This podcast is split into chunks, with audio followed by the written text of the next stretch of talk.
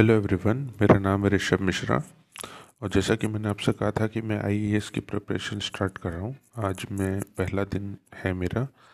एक दिन मुझे डिसाइड करने में लगा एक दो दिन कि करना क्या है एग्जैक्टली,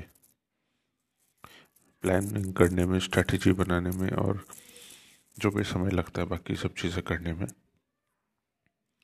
तो आज 16 दिसंबर है, और आज से मैं अपनी आईईएस की प्रिपरेशन स्टार्ट कर रहा हूँ। सबसे पहले जो सब्जेक्ट है वो मैंने चूज़ किया है सिग्नल एंड सिस्टम।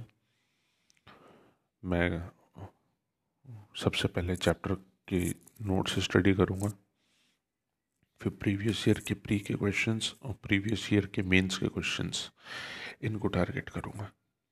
ये दोनों टारगेट करने के बाद मैं नए सब्जेक्ट पे जाऊँगा। तो जब तक मुझे एक अच्छी ग्रिप नहीं हो जाएगी सिग्नल एंड सिस्टम की, मैं सब्जेक्ट नहीं छोड़ने वाला हूँ।